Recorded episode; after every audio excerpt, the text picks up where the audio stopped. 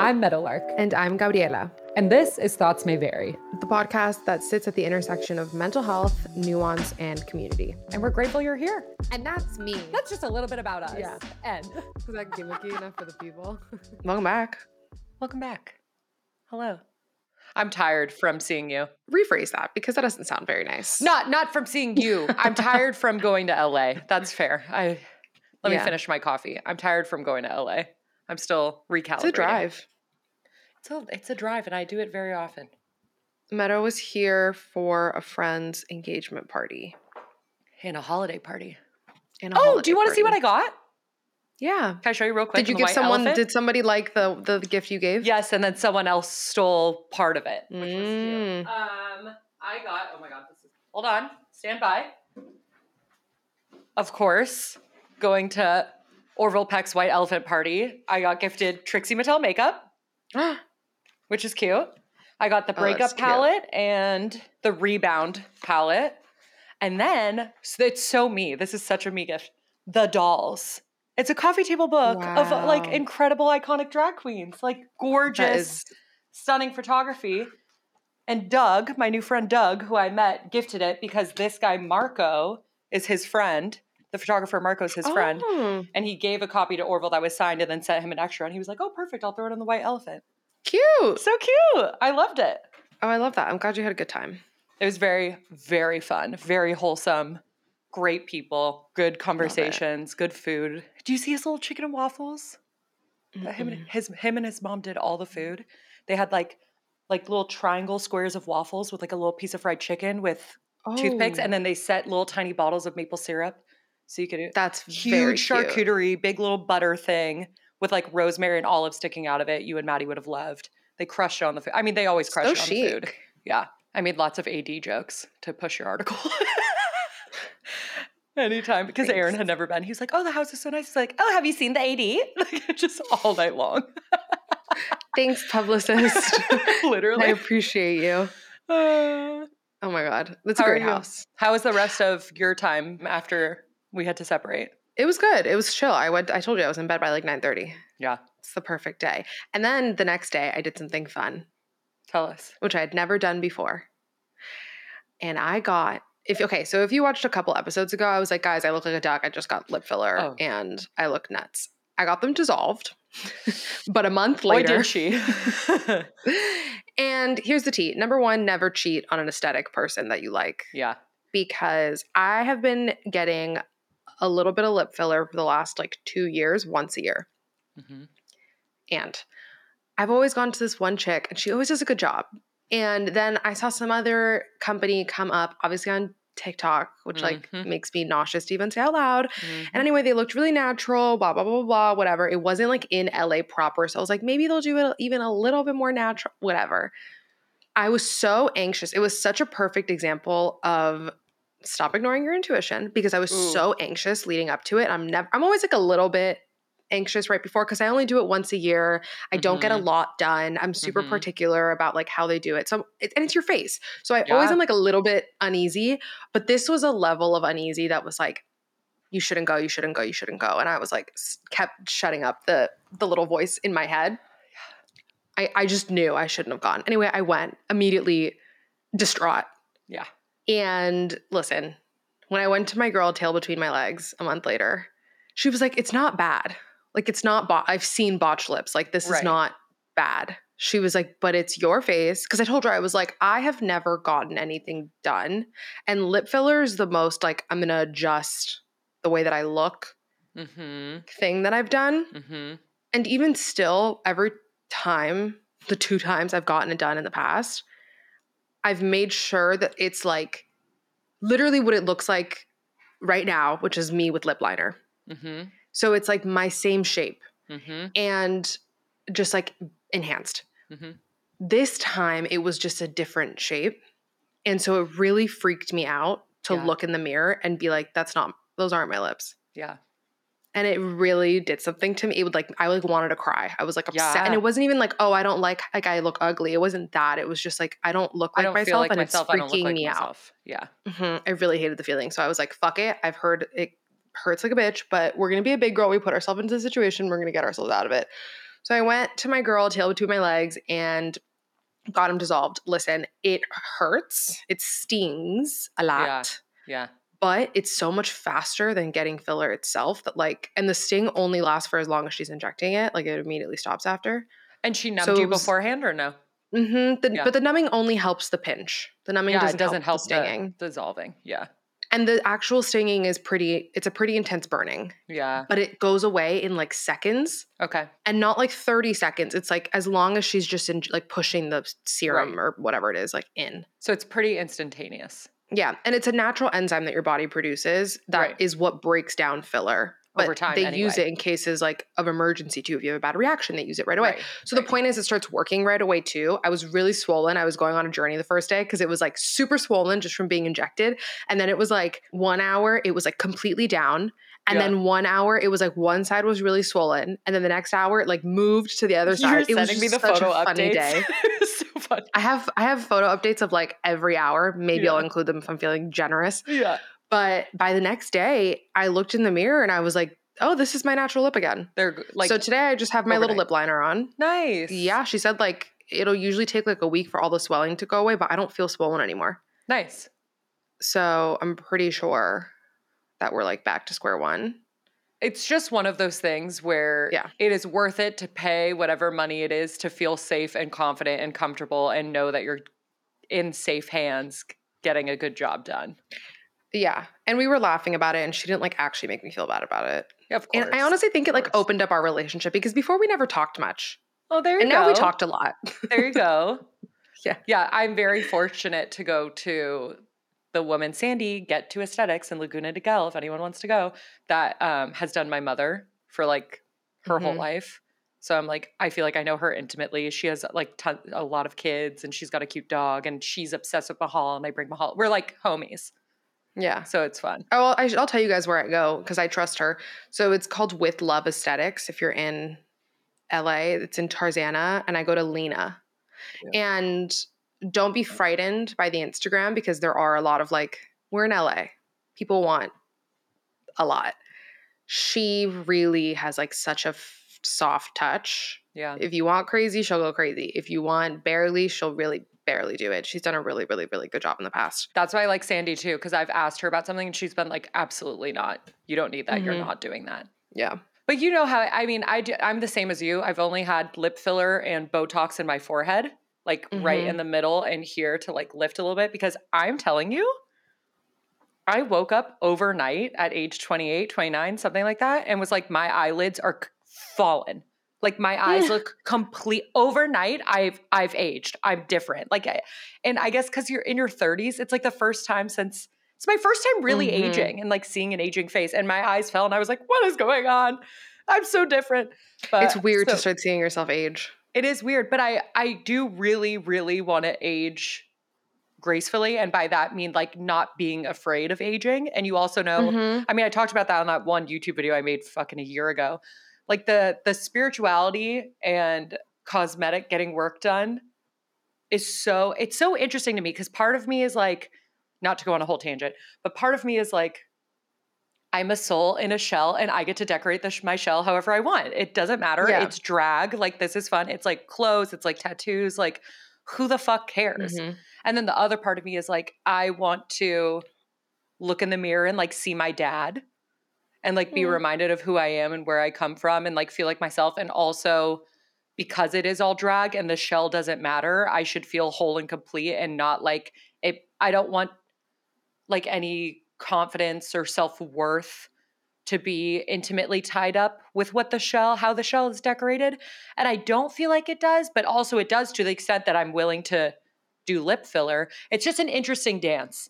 It's Mhm. an interesting dance. And it doesn't make me feel like I'm super confident and comfortable with whatever I've done. I've been raised by, you know, my mom's six, five sisters that are all get a facelift, get this, get whatever the fuck you want. Don't let anyone tell you shit. Like do what you want with Mhm. your body. Who cares? So I've I was raised with it being so normal that to me it doesn't feel like extreme in any matter. But you know, I mean, I don't know. It just it's it's interesting. Like I see, I guess all, all of my rambling to say, you not looking like yourself and not looking like the way you wanted to play with yourself Mhm. would send me into a spiral too. Yeah. Because that shit is intimate. I think it uh, you just nailed it. It's intimate and it's it's very individual. So I Yeah. totally agree with you. It is such a dance and I feel very similarly.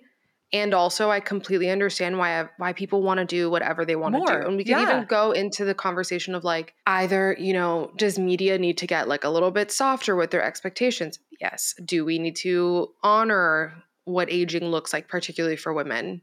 Yes, it's normal. Like I don't think there should be shame around the concept of aging. Right. The way that it is. And at the same time, I also think that you should be allowed to do whatever the fuck you want to do to feel however you want to feel. And I don't think it's like a cop out. I don't think that because I went to go get lip filler, I should have instead gone to three more therapy sessions and like figured out the root cause. Do you know what I mean? No, no, no. Yeah. I absolutely agree. I absolutely agree. But I think it, it is like a very individual, delicate dance. Yeah. I love Yes, seeing not looking like myself freaked me out. Yeah, I love seeing cool new age brands like ALD or whoever it is work with models that are older and aging and Mm-hmm. look their age and are still stylish and cool. Like I love seeing people try to bust that like a woman or man's worth past a certain age, which we Mhm. all know it's usually women. Another thing, uh Skinny Confidential, one of the reasons why I really like her is all she gets work done and she fucking talks about not only every single thing, but she brings every doctor on to be like, what are people getting? What are the risks? Why should you get this? Why should you get that? Why are people regretting this? Like what is X? Like Mhm. I think a big thing here is also radical transparency. Yeah. Like I agree that Bella Hadid should be the most beautiful woman in the world because she is that one year she won it or whatever. She's sculpted by the gods. Like her face is that of an absolute fucking angel. But she is quite literally sculpted by people that are help you do that. So it's like Yeah. I, I totally agree. It's beautiful and it's art and it's fun and cool, but like you have to be upfront about it. Not saying she's not, but I'm just I just think there's a level of radical transparency that I respect the fuck out of when I hear other women talk about it. Yeah, no, I completely agree. I think there's like, then I also, because I also then lean towards, it's just so case by case for me. Yeah. Yeah. But sometimes, because yes, I think that the, one of the biggest issues, obviously, with media and social media is the comparison game that people play and that we see young girls playing. And it's so dangerous and it's so sad because you're comparing yourself to something that's not real. And you're never going to be able to achieve that. And that's a really difficult position to put yourself in. And so, on the one hand, tangent, like if you're in a city like LA or you're in a city like Miami or even New York, because New York is much more like elegantly done. And I say elegantly to mean like it's a little, it's more discreet the Mm. work that's done in New York versus like a city like Miami or LA. But if you are in cities like that, and if you're not, but you're on your phone all the time, make sure that you get a reality check often. Like log off, go spend some time around people who are aging normally and get that reality check. And then on the other side of what I was saying before, when it comes to celebrities and things like that, it is case by case. But sometimes I wonder how often we're putting so much responsibility onto people to tell every single detail of their lives because they owe it to us. I understand the Mm. responsibility of being transparent, especially when it's talked about in the media so point. much and you Yeah. are being named the most beautiful woman ever, whatever. Like that is one situation. But then also it's like, okay, if It's not our business. Nicole Kidman is like getting Botox, like it is it really our business? Yeah. Or can we just Yeah, go I ahead and assume that like the majority of people have work done? Yeah. Yeah. Like, why That's does she such- just because she wanted to be an actress doesn't mean she now needs to tell us like her intimate medical details? Such, such an important distinction. And you also led me to think like tech's responsibility. Te- like not XT, Hmm? but CK tech. The responsibility Oh, of tech, yeah. and tech. Mhm. Because I mean the Kardashians have a filter on their cameras. Yeah, like that to. should be in a fine print. I feel like somewhere. That's nuts. That is nuts. Er, But Yeah. also just like the way you can manipulate yourself on the phone and the way that our reality Mm-hmm. is going to blend more and more with tech going forward. Like I feel as if tech has a huge responsibility in these kind of uh, beauty standards, I guess. Huge responsibility. I think so too. Yeah, I agree. Grimes and Julia Fox had a cool conversation about that once. I love the I two of them. that. I'm um, listening to Julia Fox's book on Spotify right now. Oh, is she narrating it? Yes, she is. Maybe that's why I wanted to Ugh. listen. I want to hear it in her voice. She's so funny. What a life. Well, I, mean, I just love her. dream podcast guest. Dream Oh, yeah. podcast guest. I saw this thing on TikTok where um, a girl was talking about something called the Hannah Montana effect or something like that. And she was saying, she was like, I think such a key to happiness would be for all of us to have our own version of our own Hannah Montana. So whether you're doing whatever it is that you do during the day, like that's your day job, having it's basically saying everyone should have a hobby but Mm. it could be like the most random random thing in the entire world where like once a week twice a week for three hours whatever your time is you go into that space and you're like that person that's doing that hobby and it's just like could be ridiculous and it was just a fun take on have a fucking have a hobby. Yeah. That's still sticking with you. That one comment. Don't let her get to you. oh no i forgot about that Okay. also not my stepdad sending me hate mail because i just got a new car what what did he say? just out of nowhere tesla recalls 2 million vehicles okay, Javier, thanks. I mean, listen, I just spent the morning watching YouTube videos of like safety features on the car to make sure I know how to like get out in there in case there's like a blackout. Uh huh. How'd that go? Fine, you know, there's safety features involved, but it is you're driving a laptop and it's weird and I frankly don't like it so Yeah. far. I But love driving it. we've Please me committed to the it. cause Yeah. because of many a reason. Which we don't matter. into. Anyway, I like I like that it was hobby focused because the way I was originally taking it was like have something to project a certain side of you and be a different version of you in a No, no, different no. area. And I was like, oh, I don't like that. I don't. Th- I think that's no. I was so nervous, and I was like, oh, hobby wise, yeah. I feel like we do that, but I feel like we have like seven Hannah Montana moments then. Yeah. Yeah, no, for sure. Yeah. I just thought it was a cute like way that she explained it much better than I did. What's But it was this cute now? idea I know mine. Mine's my French class that you are helping me commit to. Bonjour. Mm, Madeleine. What is mine? Because it doesn't even have to be that deep. She was like, it could just be like you're cooking and you're learning new recipes, Right. which I feel like has really become like hobby lately. Like not lately, over the last like year, I've really taken a deep dive into my culinary. You've said that for like two years. That's not can't be yours anymore. That's integrated to your personality. Pick a different one. Mm, that's the thing, you know. I'm not a hobby girl. I'm like, what do I do? I'm reading more. That's a great one. Reading's like I'm one of my favorite more. hobbies. What are you reading Yeah. right now? I'm reading like four different books. I'm That's reading. as I love to do. obviously, I'm always reading some Samantha Irby book integrated You know, into I've whatever still else I'm never. doing. You were supposed to give me one because I've still never read Oh, yeah. anything from her. Okay. Well, I'm reading Meaty, which I'm pretty sure is her first book. And then I'm reading Talk Like Ted. It's all about Mhm. communication hmm hmm skills. And then I'm reading the book you gave me, Which one? Our secret book. Oh, thank you. Mhm. I, di- I didn't get the telepathy. I need to finish my coffee.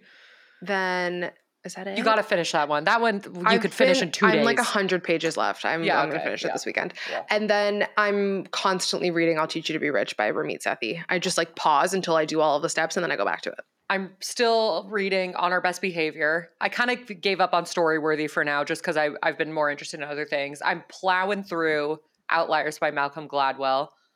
Um, Ooh, I want to pick that one up. I'll give it. I'll just give it to you when I'm done. I'll bring. We could do a book swap. Um, Obviously, I'm listening now to Julia Fox's book, and I have one other by my bedside table. I can't remember what it is. Say, vie. I do need a fucking hobby. Reading is a great hobby. Do you want to take up? Do you want to take up knitting?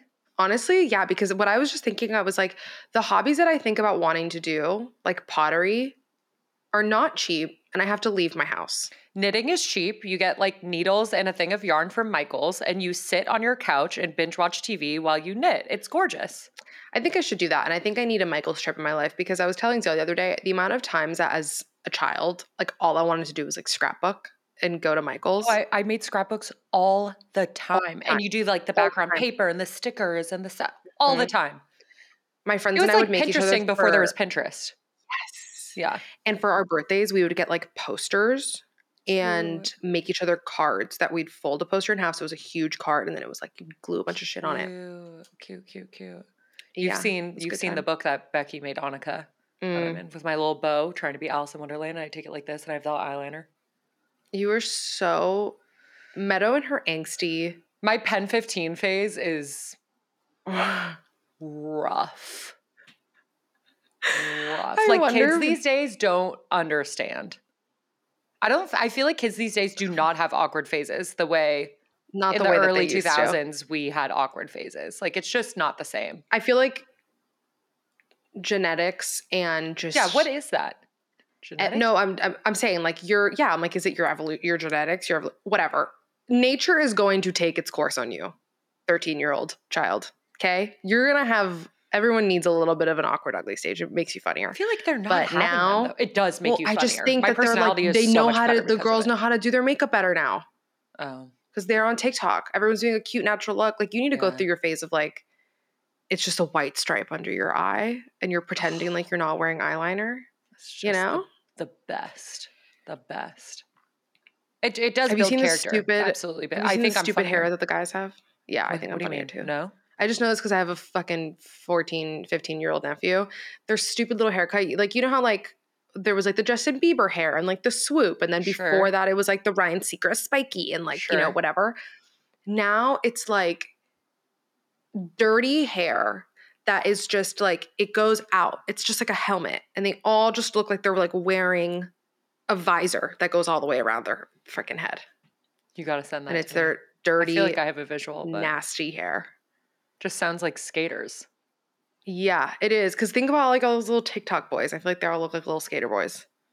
I don't Like. There's pretty. No, you think my TikTok algorithm is men? No, it's not my algorithm either. But I'm just saying, like, I'm like when like Charli D'Amelio became famous, like the little the boys that they were like dating and stuff. I feel like I that's what they all know. like I don't looked like. know anything about her or who she is. I don't know. You know, I live under a rock. I, I know. know. no one. I know, I know, I know, I To the point where it's bad. Okay. Do you remember we were at a party once and I was like, I think I went to high school with that guy, and you were like, bitch, he's famous. Shut up. I do that all the time. I do that all the time. But it really just shows how different people's Uh. algorithms are. Because the other days they'll like spit out 45 different names to me, and I was like, I've never heard of these Couldn't people. tell you. and I'm couldn't happy you. that they don't take up brain space. Aaron and I live on extremely different sides of the internet, but Yeah. it makes it really fun to see how different niche can be. Which again goes back to our prediction Mm-hmm. of when everyone can have a million followers and it's like, who cares anymore? People Literally, are going to seek out communities that are nicher and nicher. Like it's not like everyone's going to Mhm. know everyone. You know what I mean? Like it's just not the future of communities on the internet at all. I stand by that. Meadow, I had a conversation with someone the other day who didn't know who Jay Shetty was. like dead ass. the way had my no whole idea who was. internal organs just like squeezed. No, me squeaked. too. I thought that they were. I was like, so you- I was like, what? Like, I I'm couldn't compute it. I'm not kidding you. Nine o'clock at night last night, my mother called me. Oh my God, I'm on New York Times. Did you know that Jay Shetty just married Vanessa Hudgens? Like, what do you get? Get off the internet, woman. She's emailed me like three or four different Rick Rubin interviews. And I was like, babe, I was on the waitlist for his book since last October. Like I I've been obsessed with him before people knew who he was. Like you're you're She's trying. years late to this, but I love you so much. She's trying. She's trying. Jay Shetty marrying Vanessa Hudgens. Her dress looked gorge. I, I looked it up then because we were talking about it. Yeah, I was shooketh to the core. I was like, what? And then I didn't think anything bad of it. I was just like, oh wow, we're really on different, Different sides of the internet. Yeah, hundred percent. Yeah, that's all. even it though we're all in the same top ten Spotify podcasts yeah, list, but whatever. whatever. we are really rubbing two brain cells together today. Okay, so today, Oh fuck! Did your camera die? It's dying. It's, it's you not flashing charge it? I thought I did, but it's dying. We had to pause um, to charge our batteries, and now we're back. So if the camera looks slightly different, Mind Sorry. your business. Here's a mahal to make up for it. Your business. God, oh my God! Yesterday I was on a walk, and I saw a little one of her, but short haired, brown spots. Oh my god. Just w- the way they walk is so funny. It's so cute. no wonder everyone stops. I thought of you because I smiled at the girl and like giggled. yeah, yeah. Yeah. And I was like, Meadow probably gets this 400 every times single person that passed us just does a little giggle or has to say hi. Um, one of my new friends, Marco, they have two. Him and his uh, boyfriend Hunter have two wiener dogs, and they just got a new one. And he was sending me Oh photos and videos like this big The little bro. I'll send you them. Have It's the they cutest thing in the become-. Unruly tyrants already? Well, I mean, they got Are him they yesterday. He got one, a new one. Oh. But the, his other one, one is older. Both of the other ones are a little bit older, so they got a new baby. Okay, so I know we rambled for like 20 minutes, but today we've got a lot of requests to do this theme. And we talk about it all the time. And I think it's inserted into pretty much every single episode of Thoughts yeah, May Vary, kind of. if you ask me, Yeah, to some Yeah. degree. Today we're going to be talking about the sister room. yeah. Easy for you to say. that Freudian slip, though. Um, the ruined wound. Yeah. No, we're going to be talking about today. We're going to be talking about the sister wound, what it is, how to heal it, how it shows up. Well, and to be All fair, things. we're just barely scratching the surface on this Oh, because we got yeah. a lot. This is this is something we'll unpack ongoing a lot of the time. But I think we've we've talked about it, but we've never had one little segment to kind of say some thoughts, if you will. So essentially, if you don't know what the sister wound is, it's really not that deep. It's basically the manifestation of what happens when women have been pitted against each Mhm. other for Historically, pervasively, centuries. It's really what systematically, yeah. happens. Mhm. It is the manifestation of what happens in a patriarchy. And when women are pitted against each other, that is quite literally the point. Because the more that we do this, the more that we lose our power. And that's the point of a patriarchy. So a sister wound is just generations, ge- excuse me, generations and generations of that happening. And this goes back to the beginning of patriarchy. We're talking colonialism, we're talking witch trials, Mhm. like all of that. Because before all of those times, there was very much this collective, it takes a village mentality that was not exclusive to women. No. And I feel like that is a point that frustrates me. And I think that the Barbie movie at the end of the movie did a very good job of illuminating Mm. that. Is that it doesn't mean a world filled with matriarchy doesn't mean that men are at the bottom and women are at the Right. top. We're here. And it's this cycle, it's a big circle. And I think the Barbie It's movie like two explains that pretty well. together. hmm Yeah. We we need one Yeah. another. And the sister wound essentially comes from women's need need to survive Mhm. because you're either betraying each other or you're martyring Mm-hmm. yourself. And there used to really not be a very much in between. You know? Yeah, I do. It's um I am reminded of the book because I read this a long time ago and Aaron was trying to find it on Spotify audiobooks, the book Sapiens. Have you read that? Mhm. Which is just No, my stepdad is has. I always like catch him. It's a thick one. it's huh? thick. To be fair, I didn't finish it, but it, it is fun to Yeah. just kind of see the same way that I don't shut up about On Our Best Behavior, which I'm looking at right there, is that it's fun to see the way in which social dynamics play out today, how that relates to our evolution and our history. And you're so right. Like the Mhm. way we were all collect- collectivistic societies, all live together, all it takes a village, men and women and children. And then watching the way colonialism spread, how everything spread, and then how marriage came about to couple off one woman with one man and it broke us up from our group Mm. and our like community to couple it off with each other and how that was a very effective way of losing our power because it split us all Mm. up and inherently created competition amongst each other. It just Mhm. I it, it I've been going through a phase right now where I'm really liking relating present day social dynamics to the evolutionary impact of like why they make sense. Because you know, I say it all the time, but like we are in a, a day and age, a, a to- technological revolution, a, a time and place where our bodies are have not caught up with the world in which we live in by any Mhm. capacity. So like watching that Yeah. cognitive dissonance play out Sister Mhm. Wound is a perfect example of like one of the byproducts of that. I would love to talk about how it plays out. Okay. I want to like list off a few things and then maybe we can talk about how it's shown up in our Oh, lives. sure. Yeah. Let's do it. Because I mean, I think we'll have examples for each one of these Okay. high level Let's do it. points because the ways that these that this shows up because you might be like, "Oh, I'm not pitting myself against other people or I'm not XYZ." The way that it shows up is so it could be so micro. How about this? Let's start. When I was You in know? middle school, I was like, oh, Okay. I'm like, I like hanging out with boys better. Like, boys are less drama. Like, I rather be friends with guys. Like, my best friends are boys. Like, that is, And why'd you say that? Because you thought it made you look cooler? Yes, and also girls were so mean to me. Like I was so bullied, Mm. and girls were so mean to me in fifth and sixth and seventh grade. And I was so depressed and rivalries and friendships, and then they hook up with someone you like, and vice versa. Like just girls can be so mean because of that inherent way that we're viewed Mhm. or made to view each other as competition, not as sisters. So I I Yeah. after a couple years of being really hurt from and of course I played a role in that too. You know what I mean? It takes two to tango. Mhm. But after a couple of years be, of being hurt, I just removed myself and thought I'll just hang out with boys for now. And then I ended up feeling Mhm. so disconnected. And then I just Mhm. got like a couple girl best friends and rather than a group and that cuz you know I, I didn't Yeah. have a friend group. But um Yeah.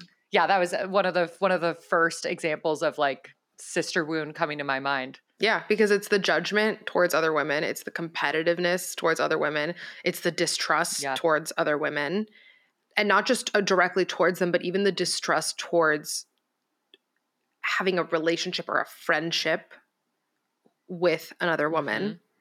It shows up in such interesting ways. And what's so funny is like, and I want to talk about this later too, but like, it's this concept of power where one of the biggest lies that we've been fed is that there's only space for one of us. And granted, there was a time and there still are many rooms and spaces where that is the reality.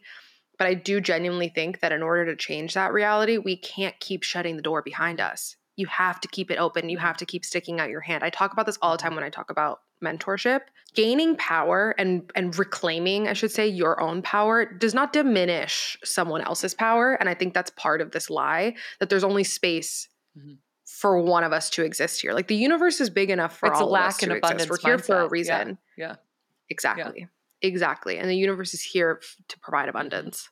So even if you're getting like the woo woo spiritual route of it, like there's quite literally space for all of us because we are here for a reason. And also not to get too ahead of ourselves because I do want to go through your list and come up with examples because it'll be fucking easy Mm. for us to do that. But when you do lean into that side of things and you do get so excited about all of your sisters' wins and the way they show up, whether or not that means you're getting a win at the same time, more comes to you. Like more flows to you when Yeah. you support one another. But let's go. I don't don't derail us too much because we're gonna get well, yeah, because your wins are my wins and my wins are your wins. It's a collective thing. Yeah. Like this isn't again also just us living in the United States. We are we've been conditioned our entire lives to live in the most individualistic Mhm.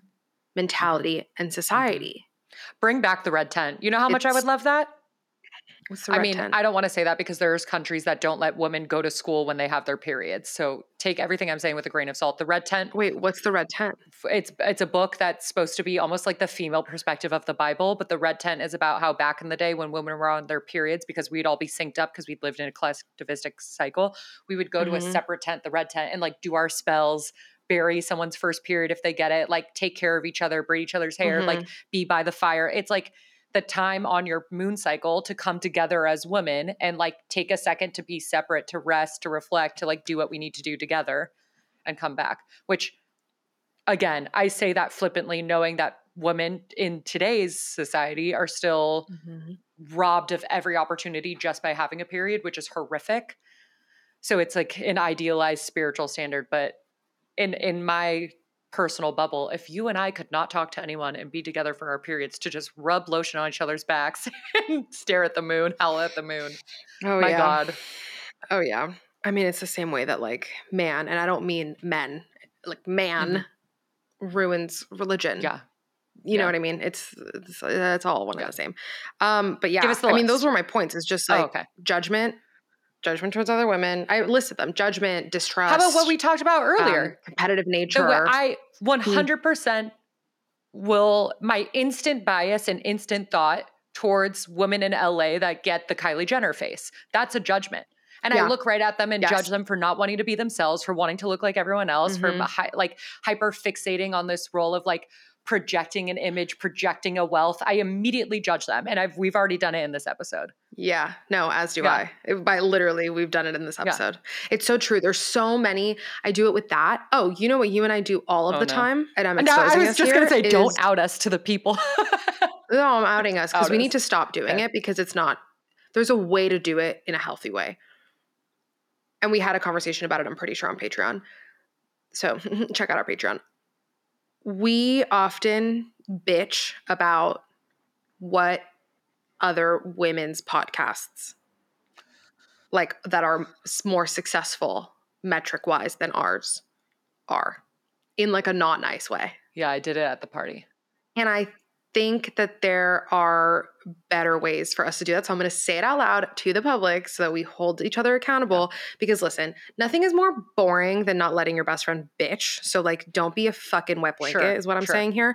But also, it's it's not healthy to be like, and they suck because this and this and this, and why do they have that? They have that because that is what the crowd wanted at that Mhm. moment, and there's space for us to figure it out. That's a good call out for us though, because we get frustrated about some stuff in that realm a lot. Yeah, and I think it's valid Sure. for the things that we're frustrated Sure, about, same. but I also just think that like we're staying in that lack mentality, When we harp on but it. we also need to be realistic to a certain extent and also understand that, you know, some of the networks or some of the things that we are talking about like there is going to be a limit. What so do you it is know? Nuance frustrating in when a you see- situation. Who saw that coming? Yeah, It is frustrating when you know that there's a quota Yeah. and that there's a Yeah. limit and that that is being filled up by something that you're just like getting frustrated by. So I totally I hold space for our reasons, but I I completely agree with you that we could we can articulate those Yeah. reasons while still holding space for like let's just let women win where we can as well Mhm. and be excited about it. Another reason why I love Um, Julia yeah. Fox. What are other ways that we suck? Let's expose ourselves on the podcast. I mean, I, I I don't know about other ways we suck. I just think it's a it's such a collective experience to have that distrust against other women and not be able to. It's I think especially when we talk about this comes up a lot when we talk about expansive friendships and finding women that are Mhm. really really really there for each other. Because the sad reality is when living in a society that benefits of us pitted being pitted against each other you will come in contact with other women that like have not unraveled that and unpacked that for themselves and figured out the ways it shows up in their life would you like to give an example Mhm. on that please do yes, I was literally having a conversation about this yesterday. And this is something that I want to delicately Yeah. say because it's it it ties back to that comment I made earlier about needing to also understand and have compassion, which I think is part of healing this wound of having compassion for why people are the way that they are, but understanding that there, it's not delusional for people to have thought that there wasn't space for them because quite literally there was only space for one Right. of them. So the conversation I was having yesterday was about a particular industry and we were saying how it would be great to be able to get some younger voices in the room particularly when we were discussing and I like hate describing other women, especially like older women this way, but jaded women who have had to fight tooth and nail to get to where they are, mm. which like hats off to you, props to you, sister. Thank you for paving the road for us. And now are continuing to shut that door behind them because there's still that fear that they can be the only one in the room instead, which again still happens and still exists, so nuance your people. But the particular women that we were specifically speaking about are now in such a place of power where they're the ones making the list for who's in the room. Mhm. So why are you closing the door? Because Mhm. the room is yours. Mhm. Why are you not bringing people to that table? Mhm. So that was the the through line of the conversation was us being like we need to start bringing in these younger people who do have these perspectives especially like people make fun of gen z so much and whatever but th- the fact that these conversations are even happening is so remarkable and amazing Mhm. and bringing in those opinions into a room could maybe just help illuminate some stuff and wiggle a few things around because it is really disheartening and i've noticed it a lot especially as a freelancer who wants to break into certain or who has broken into certain industries and wants to continue to grow in those industries and is you know fielding Mhm. conversations when I think I'm talking to a mentor, but then I'm like, mm, you're actually shady as fuck. And it's like you thought that there Mm. was that trust there because you're both women Mhm. and you can understand each other. Mhm. And it's really, really disheartening. And at the same time, also a really positive reminder of the type of leader that I want to be yes and the type of conversations I want to continue to have Mhm. because I just we're feeding into it. We're feeding into it, and they, whoever they are, are sitting there laughing, being like, haha, they being look at the morons that are doing what we told them to do. And what's funny is like if You know? we if we did just embrace healing and like white men because together. this Yes. patriarchy Yeah, yeah, sorry yeah. to interrupt you but like patriarchy is set to serve white men. one person and it is white men Yes, a- a Continue. hundred percent agreed. It's just like if we did work together, we'd probably be significantly less frustrated at men. Oh my god, and maybe we could even work better together because we're not going to men for the things that we should be going to our sisters for. Like that was something in Sedona at Mhm. our coven trip. I mean, the entire weekend was defined by healing the sister wound. Like that's all we did. That's all Yeah. we talked about. It was like the through line of every conversation, especially because we did like Uh, just you know journaling together and mushrooms and unpacking things and like giving each other back rubs braiding your hair like that going back to like being little girls and being sisters and like touch and play and like non-sexual intimacy with each other and whatever that looks like is so important. And i think there's so much healing and understanding we get from being a community of women together. And i want to again preface I this goes without saying for people that know us that are active listeners, but maybe if someone's new here, we say woman in the most gender inclusive, gender identity inclusive term possible. That we would probably be a lot fucking less frustrated because we would go to each other for the things that we need from each other and not expect that from men and then be disappointed when they can't give it to us because we are different. We're different and those Mhm. relationships are different. And I know we talk about it a lot in terms of like, don't go to your partner for what you would go to a best friend and hold space for boundaries and not pouring all your eggs in one basket, whatever. But in a collectivistic level, we need to turn to each other. And then when we work and get from each other what we need and deserve, that would be filled in order to have more patience, more understanding, uh, better tools to work with men, XYZ. Like it, it would only benefit everyone by women coming together to support each other. I mean, maybe not old Mhm. white men that still want the patriarchy, but everyone else. I could go on a whole freaking tangent about the value of female friendships, the value of male friendships. I mean, it's the point of this it. Yeah. dynamic. Yeah. And it is, it is like I do get like how much do I want to go into this? Go in a little bit.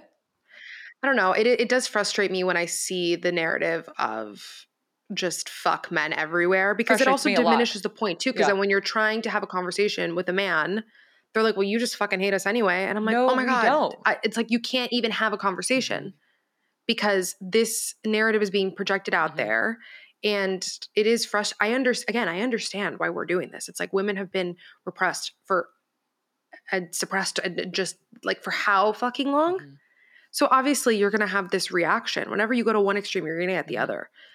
But we got to find a way to understand that we need to be able to work together. This Aaron and I talk about this almost every single night, and this goes back to us being on very different sides of the internet. Internet, Mm-hmm. because he'll show me shit that he's seeing on his side of the internet that I'm just like mortified by. Same with me and Zoe. Same with and me I'm and like, Zoe. that is so not what my side of the internet is saying, and so sad and so unhelpful for the cause of even the creator itself, like for everyone involved. Like, and it is just, I see where these narratives come about. I see where the frustration, I frankly see like a lot of the like alt right Republican frustrations. I'm getting that more because I'm, that's not my side of the internet. I don't understand what they're responding to. Aaron's is on every side of the internet. Like, he's looking up everything and trying to find every Mhm. different opinion inside actively to have like a robust understanding of like ways in which of the world, which Mhm. frankly I should be doing, but I use the internet as a job and it's whatever. Separate conversation. But he shows me shit where I'm like, oh, I get it. Like, I get where this, like, incel, we hate women, women hate, uh, like, I get where these narratives are coming from. If this is like even jokes, like, even joke TikToks and joke memes. And I'm just like, oh my God. Like, it's so sad and so frustrating. And so, like, I don't know what the solution is. Like, I don't know. I, because I don't trust this to be taught in schools. Yeah, no, I don't trust it either. And going back to what you just said, because I also want to make super clear, it's like you, Meadow and I are never condoning any sort of like we don't condone incel groups. No, of course not. But I understand where people are getting narratives when a lot of opinions coming out of the I mean, internet are this- just continuing to pit us against each other. It goes back so far of men being abusive, women wanting to take power back, obviously, and it's this constant cycle of like they abuse, they do all these awful things, we castrate, Mhm. then they do it again, then we castrate them again, and it's just objectify, castrate, objectify, castrate, and it's just over and over and over and over and over again. It is this really vicious cycle. And I would love to have the conversation with, we should talk about it on the podcast. We should have a man on and talk about it on the podcast with a man. I mean, how many times have we tried to get our men on the podcast? Because we have these conversations with them all the time personally. So it would be fun to talk about it with them, especially as very safe, inclusive, kind men. Tangent. And I could really keep going off on it. And I kind of like, there's a part of me that doesn't want to stop the tangent because also that it, it is not it's not a light conversation to have and i don't want to be flippant about it and i don't want to be like women are wrong men are not like the, i don't want that to come off that way. I don't think we sound and that if way anything the better when i said i don't think we sound that way but like you know me i'm always fucking on Mhm. the side of caution but yeah it is a, i just think it's something interesting for people to get a little bit curious about Did you ever have like a very poignant moment in real time being like, oh, fuck, I'm contributing to this? yeah Like an out of body moment? Is it one that you can share? it was when i was single and dating around a lot I would constantly, and there's like one particular situation that comes to mind, and I'm sure you can guess who it is, but it's just this constant, I'm like, is this a word? Like, uh, just like villainizing somebody who, again, granted, like two things can be true. Like, they can suck, and then I can also be like extremely condescending. This is something that I'm unpacking a lot in therapy right now Mm. which we know I don't really often talk about what I'm currently Mhm. unpacking, but I feel fine talking about this. I never really acknowledged the way in which my parents' divorce impacted me because they had a, by all accounts, a pretty clean Mhm. divorce, Mhm. at least from the kids' perspective. And I am very grateful to both my parents for doing that. But because of that, I never really, and I grew up around a lot of divorce. So I just never really like thought it impacted me. And now, you know, I'm a year and a half into my relationship. Rose colored glasses are surely off.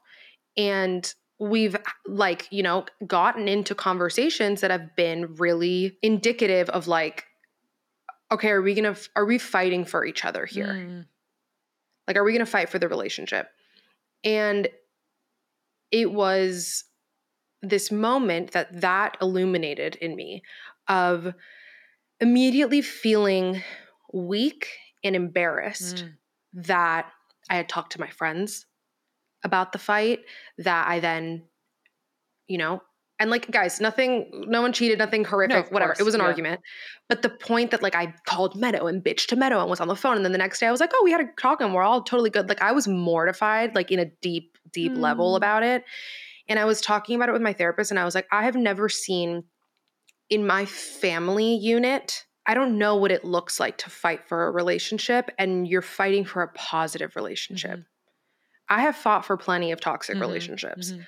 but I have really grown up around the narrative of support yourself. You don't need a man. You need to be an independent person. Like, and I, while I t- totally think that everyone should have their own fuck you fund and have an escape plan and like, you know, whatever, we don't need to be doomsdayers, but like be smart. I grew up so much hearing that narrative that then choosing to fight for a relationship made you weak. And I'm not saying that that's anything that like my mom straight up said to me, but that narrative of like I've heard it so much throughout my life. It's how your brain took certain it. women in my life of like if they're arguing so much, like just fucking get a divorce. Like why are you Mm. together? Like just get a divorce. And it's said so flippantly Mm. that I really digested it in a very deep, deep way, where it was like you're betraying who you are as a woman by staying with a man because they're not meeting Mm.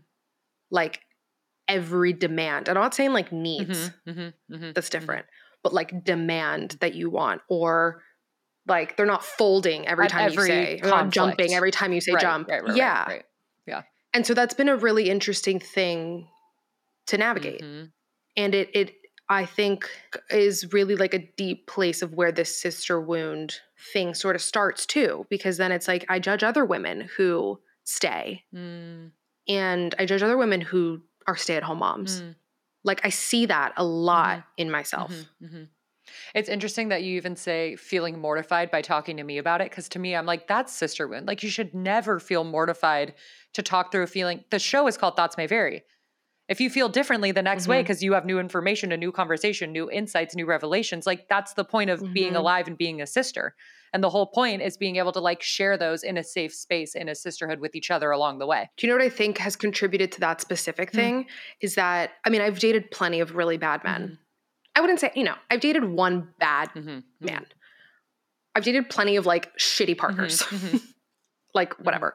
And because of that, I think there's like this obviously like we want to protect one another Mhm. as women Mhm. and as girls and like we want to protect one another so we hear our friends going through something and we like are like fuck him get out of there whatever which like love go team we're strong for each other but then i also think that in that same constant narrative we consistently lose our trust for men Yeah. and we lose our hope that there are good men out Yeah. there and so when we feel like we have a good man i feel like i need to defend the goodness even Mm. though like there's gonna be darkness in the good too Mhm. Mhm. like we're gonna fight and maybe our fights are gonna be shittier than like another friend's is with their partner and or just different or whatever Mhm, the fuck so i feel like being in a relationship with someone that like i wholeheartedly believe is a good man i feel like i then need to like defend Mm.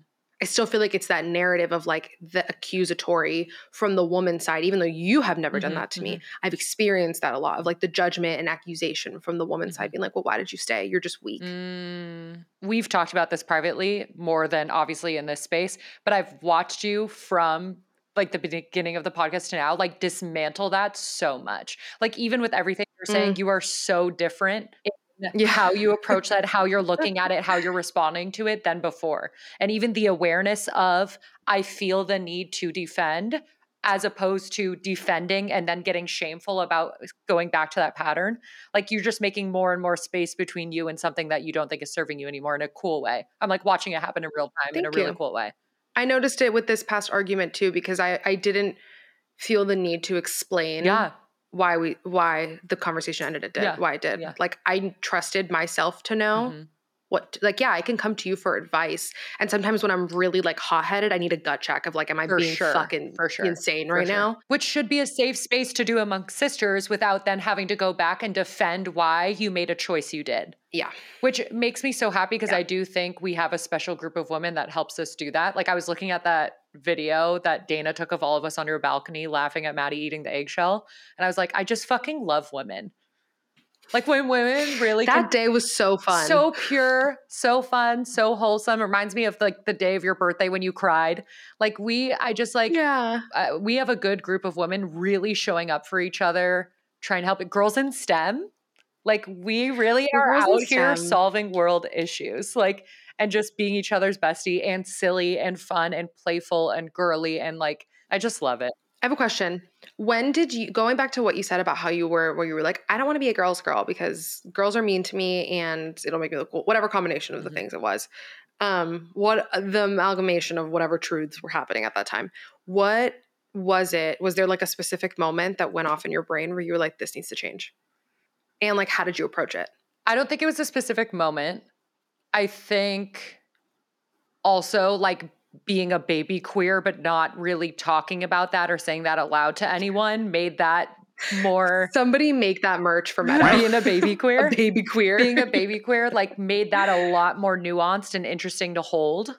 I wouldn't say there was like a one moment. I will say like I met Becky in 8th grade and was like, "Oh, I have a love of Mhm. my life in a best friend form as a woman." And like that opened up my being able to like form deeper, more intimate relation long-lasting friendships with other women Mhm. and some of those have lasted since that era and they're in that video that we play that we're referring to on your balcony 2 days ago and some have fizzled out Mhm. but i think it i think it was that plus it was like an interesting dynamic of also like having a boyfriend from 8th grade through college the same one so like my best Mhm. friend was a boyfriend that we did everything together but then i had Yeah. like i i just found like i really needed the balance or you find it- whether or not i don't i don't even think i was like conscious of it but the how refreshing it is to just be surrounded by girlhood as a girl and be in that safe space and be with one another like it's just so rejuvenating for your soul that i don't think it was like a Mhm. conscious thing but it slowly made me realize like oh no i don't fuck with that Like that's not true. That doesn't work. But my mother was Yeah. that way. Like my mother acts. She was always a girl's girl. Obviously, she was raised with four sisters. You know, there's five of them, all when you're apart. Mhm. But I also like. Aaron said something. I we say it to my mom's face. She'll probably she'll never listen to this, but we say it to her face, so I feel fine saying it on here. But Aaron said something to me, and I was like, "Oh God, that helps me recontextualize my mother so much." Where he was like, "You realize your mother is a hot girl from the '70s," and I was like, "Oh, like she was, like she was." A Mhm. hot, bitchy girl in high school, one of the first women that she was the first woman she knew to get on birth control, to go to a doctor and demand it because she wanted to Mhm. have sex with whoever she wanted. Like, she's, but to this day, like, I watch one off judgments of other women walking past us on the street, and I'll be like, oh my God, like, this is where I have these little Mhm. judgments or thoughts that pop up, and I'm like watching you do it in real time, thinking, like, shut the fuck up, that's so mean. How can you say that? And I'm like, oh, she's a, she's literally a hot girl from the 70s. Like, she's from a different time where she says things that are like, to me so mean and I, I can see sometimes examples of my brain going there and being like oh my god how could you think that and i'm like oh i was raised by a hot girl of the 70s and it's just a funny way to recontextualize it and understand and i'm not saying she's mean to all women by any means How the Yeah. fuck do I have the dead battery flashing at me already? healing it. Yeah, I wonder. It's interesting because we were having the conversation about like how do you even have these conversations in school? Because I'm thinking about my niece who's 17. I'm thinking about me in school, and it's like you're around this narrative of like girls are just fucking bitches because like they really can be. Like they really Oh. like we can be fucking evil bitches. young girl okay i gotta i gotta say one story our dear friend Annika and our friend Greg, she tells me a story once that they were like high as a kite in a Target and they were doing like doing whatever. And they, they both, without a word, walk to go to an aisle and there's like three 13 year old girls at the end without saying the word. They both turn around and run away. And he's like, I'm not trying to be like outed or bullied today. like I can't be here. No, like literally, I get like girls are so tense. scary. Yeah, I get like t- I, I, love to, them so much. They're so um, fierce and live in your truth, honey. But like some of y'all be so, and I know because I was one. We are, we could be scary. Same. Yeah. and it all stems it's like the, it's like how far back does this go Right. because i'm thinking about like the cuntiness that came out of my body when i was younger and i'm like okay a lot of it fucking stemmed from like only one can be in charge oh like if if Mm. you're if you're acting a certain type of way like you can take my man or like you're a threat to me it's all this like threat Well, we were also we preteens each other- during Gossip Girl, during the click, during like everything fed us that that was the Yes. truth. yes Everything. Yes, no wonder my mom and I would fight so much about me watching Gossip Girl, and it wasn't because of the sex. It was No, literally because like people were mean. Yeah. Because I would watch the show and I'd walk out of the room and I'd be meaner Yeah. than I was five minutes Yeah. ago. And we didn't have like the brains that we have now to be able to watch the show and be like, haha, that was stupid and turn it Because your brain wasn't full, even fully developed. You're a Right. baby. so it's like you're right. All the media that we were consuming around that time is Fed like right it. Mm-hmm. bitchy, clicky, mean girl energy. You know what movie? The Devil Wears Prada? Like everything. no, but you know what movie I watched? Were you with me or was it just with Maddie the other day when we watched John Tucker Must Die? Oh, it's just you and Maddie, but you told me about it. And like that's a movie, yeah, it's all about like we hate men, but it is a movie where it is like all the bitchy girls, but it is about sisterhood. Yeah. and like how they come together in it.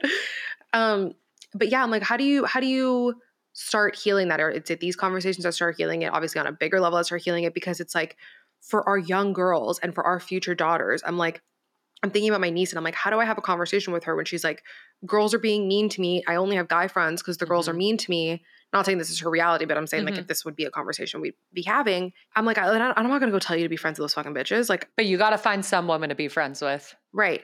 So, but when you're a kid and you're in school all it's day, so hard. and then you have your extracurriculars with the same It's kids, so hard. it's like it's hard. And also, I remember being in high school and thinking, this is lasting forever. Like, this never ends. I hate Oh this. It lasts forever. And then you look back, and every adult that tells you in the time that you want to just strangle, that's like, this is a fucking blip in your life. You'll never think about it again. Is frankly very true, but you can't hear it Mhm. in in your reality, especially with an underdeveloped brain. It is all consumed. It is. It feels like the end all be all. It really does. I had a cool experience the other day when I was home for Thanksgiving. We had a high school reunion and we went and I was I go to- walking through it with yeah, I was walking through it with one of my best friends. And her and I had such different high school. She loved high school.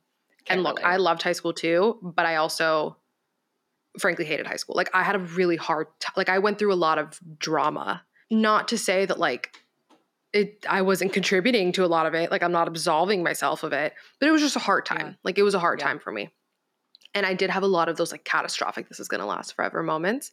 And so it was so interesting walking through it with two people who had such vastly different experiences in high school, feeling like we were walking through the hallway. One of the all the buildings were locked, but we like found an open door. Oh, it was and I like, literally on your heels campus. off.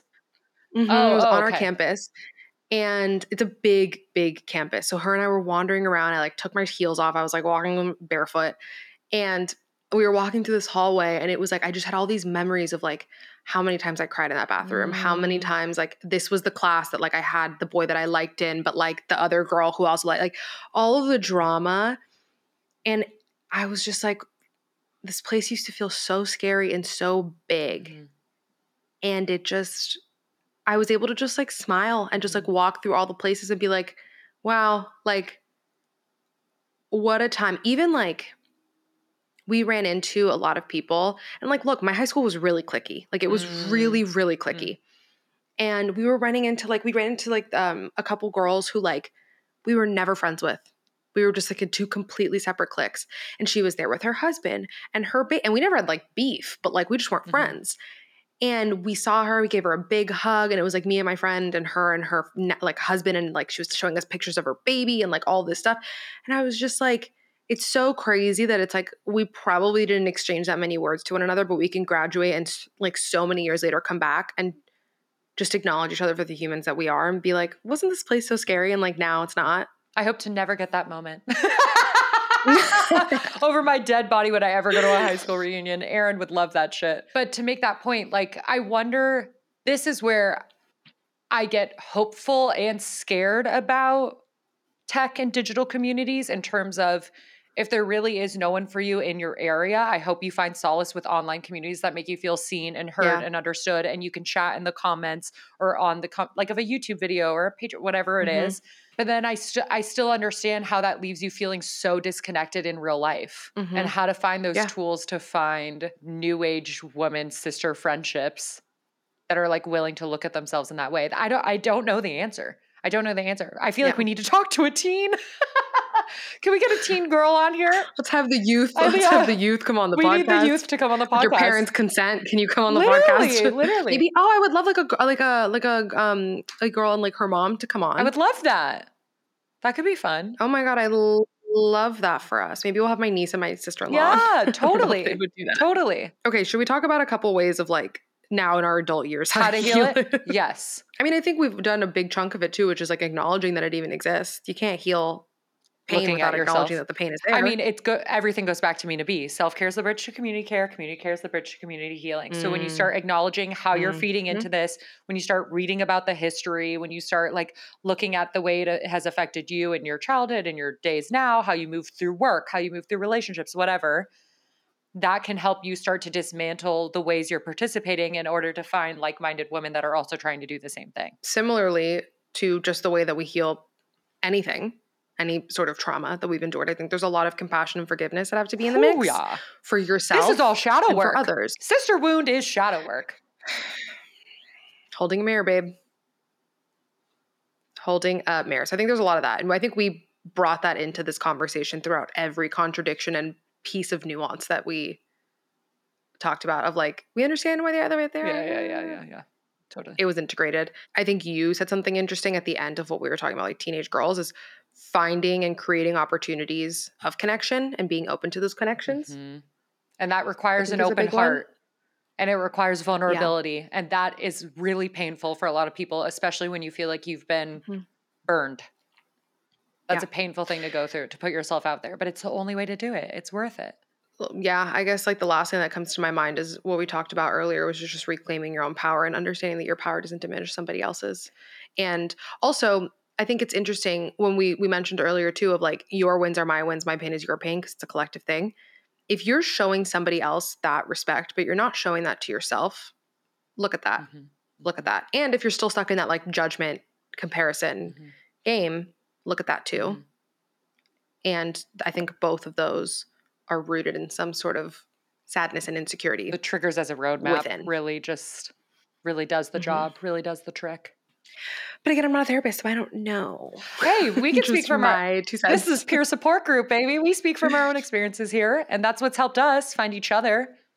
And I also think Yeah. that's another good example of um, the neuro, the the like expansion piece, especially because Mhm. yesterday and today is the new moon in Sag, which is my moon sign, and it's a bit like the whole theme feels very like about exploring expansion. So I think that's another good example of if you don't have anyone in your life that's works together as women and loves each other as women or has a coven, whatever that is, like finding those examples for what you're looking for can help you to then look at those triggers, that roadmap to hold that mirror, to see what a healthy example is, to understand Mhm. what you're looking for. Like go seek that out. And maybe, maybe that's the part of tech that becomes helpful is seeking out the types of Mm. connections you're looking for and conversations you want to have and people that are looking at that expansion piece to then take to be informed when going out into the real world and trying to foster those connections.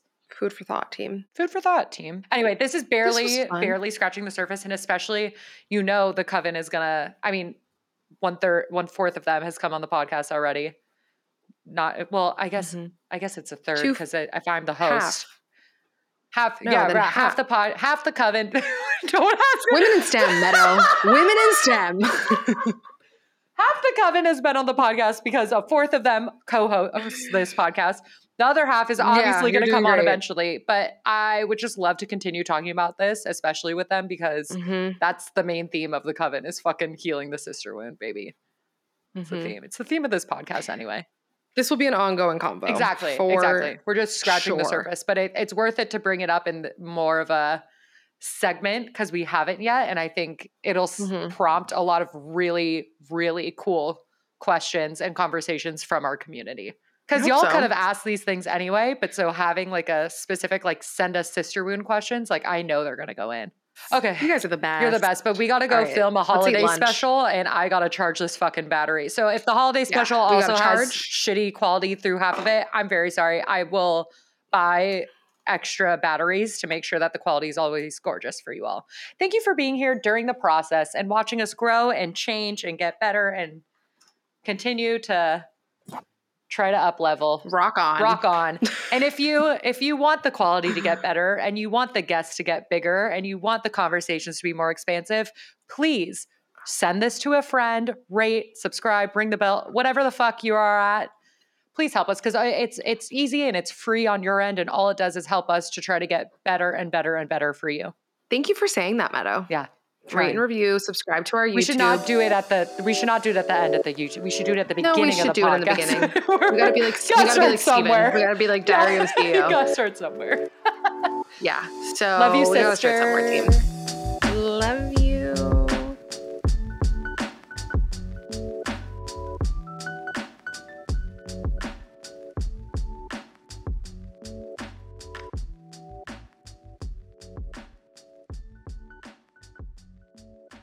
How's it going, y'all? It's Aaron.